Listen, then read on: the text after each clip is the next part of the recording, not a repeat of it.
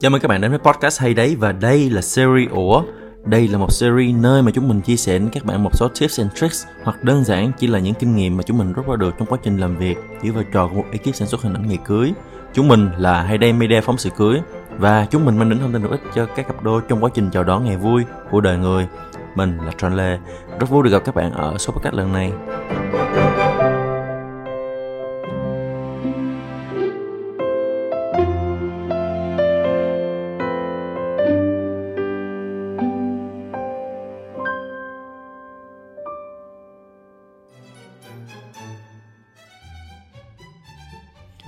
Để xem nào, chúng ta đã đi qua rất nhiều bí quyết và lời khuyên về áo dài ngày cưới này, về những điều cô dâu và chú rể nên biết để chuẩn bị cho một ngày vui của đời người. Tuy nhiên, chúng mình lại chưa có số podcast nào chia sẻ về một buổi tiệc tối tại nhà hàng làm thế nào thật suôn sẻ và như ý. Vậy thì ngay hôm nay, mời mọi người cùng hay đấy chúng mình đi qua 6 bí quyết nho nhỏ nhưng vô cùng đắc lực để trải nghiệm tiệc cưới tại nhà hàng của cô dâu, chú rể và cả khách mời được xứng tầm với sự đầu tư và mong đợi của mọi người nhé. Nào, điều đầu tiên để tiệc cưới không còn phải lăng tăng, đó chính là không phải mọi thứ thấy bằng mắt thường đẹp thì lên hình sẽ đẹp. Uhm, đa phần mọi người sẽ suy nghĩ khi bước vào một không gian nào đó mình cảm thấy hài hòa, can nhã thì khi lên hình nó cũng sẽ mang đến một trải nghiệm tương tự. Tuy nhiên, đối với ekip ghi hình chúng mình hay đơn giản chỉ là các bạn đam mê chụp ảnh, chúng mình sẽ được biết một sự thật rằng chiếc camera ghi nhận hình ảnh sẽ khác so với việc cảm nhận bằng các giác quan thông thường. Nói cách khác, để các dâu rể thật sự lung linh qua những shot ảnh, những thước phim. Mọi người nên tham khảo ý kiến của các bạn trong ekip ghi hình hoặc kinh nghiệm đến từ các bạn wedding planner, các đơn vị decor trang trí tiệc cưới.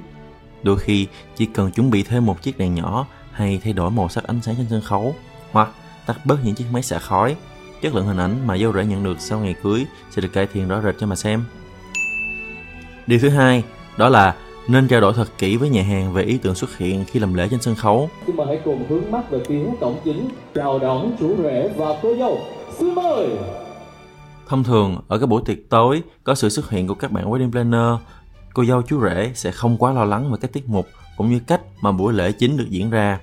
Tuy nhiên, theo ekip Hayday Media chúng mình quan sát được, ở các đám cưới mà cô dâu chú rể là người trực tiếp đứng ra chuẩn bị mọi việc, thì mọi thứ khó được suôn sẻ như vậy. John cùng ekip đã từng gặp một tình huống trớ trêu như sau. Trong một buổi tiệc tối tại nhà hàng, cô dâu dự kiến rằng cha cô dâu và cô dâu sẽ nắm tay nhau đồng hành tiến lên sân khấu, rồi sau đó tay cô dâu sẽ được trao cho chú rể một cách thân thương, nhiều cảm xúc nhất có thể. Tuy nhiên, khi buổi lễ diễn ra, MC lại giới thiệu đến khách mời rằng cô dâu sẽ đồng hành cùng chú rể tiến lên khu vực làm lễ. Hmm, để tránh những sơ sót không đáng có như trên, cô dâu chú rể nên chủ động gặp gỡ, lưu ý đến bộ phận quản lý sảnh cưới, ý tưởng cho nghi thức làm lễ, rồi bàn giao ekip ghi hình khâu sắp xếp để mọi thứ khi diễn ra được đúng như kỳ vọng.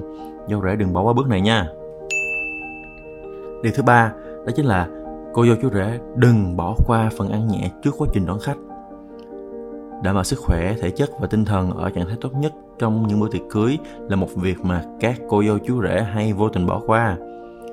Sau quá trình đón khách và chụp hình tại backdrop, dâu rể sẽ cần có sự tập trung cao độ để xuất hiện một cách lung linh hào nhoáng trước toàn thể quan khách.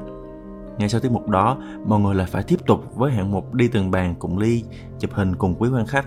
Đặc biệt là nếu buổi sáng cùng ngày mọi người đã phải tất bật cho buổi lễ gia tiên thì John nghĩ rằng với từng ấy hạng mục mà không có sự nghỉ ngơi, bổ sung dưỡng chất thì trải nghiệm về ngày cưới của mọi người sẽ khó lòng được như kỳ vọng. Phần ăn nhẹ dành cho cô dâu chú rể trước khi tiệc cưới diễn ra, vì vậy sẽ đóng một vai trò vô cùng quan trọng. Cô dâu chú rể đừng quên đề cập trước với đơn vị tổ chức tiệc cưới về việc này. Và mọi người hoàn toàn có thể chủ động trong việc chuẩn bị món ăn nhẹ yêu thích của mình nhé. Nhớ, đừng bỏ qua nha. Điều thứ tư, đó chính là liên hệ quản lý sảnh cưới và MC hỗ trợ trong việc nhắc nhở khách dự tiệc không để các cháu nhỏ lên khu vực sân khấu. Ngoài nguy cơ về điện và các đồ dùng trang trí khi đổ vỡ sẽ gây nguy hiểm cho các bé, thì việc các bạn thiếu nhi chạy giỡn trên sân khấu, đặc biệt là trong các tiết mục được đầu tư chuẩn bị của cô dâu chú rể sẽ khiến trải nghiệm của khách mời tham dự bữa tiệc bị ảnh hưởng. Những khoảnh khắc rất riêng của cô dâu chú rể mà ekip ghi lại được khi đó cũng sẽ bị liên lụy.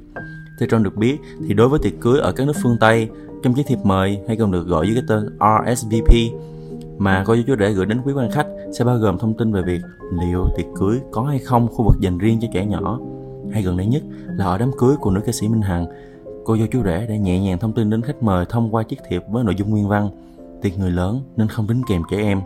Tất cả những điều trên chỉ mong cô dâu chú rể và đặc biệt là quý quan khách tham dự tiệc cưới cùng con trẻ hiểu rằng khu vực sân khấu và sảnh tiệc không phải là khu vui chơi lý tưởng cho các bé. Mọi người lưu ý nha.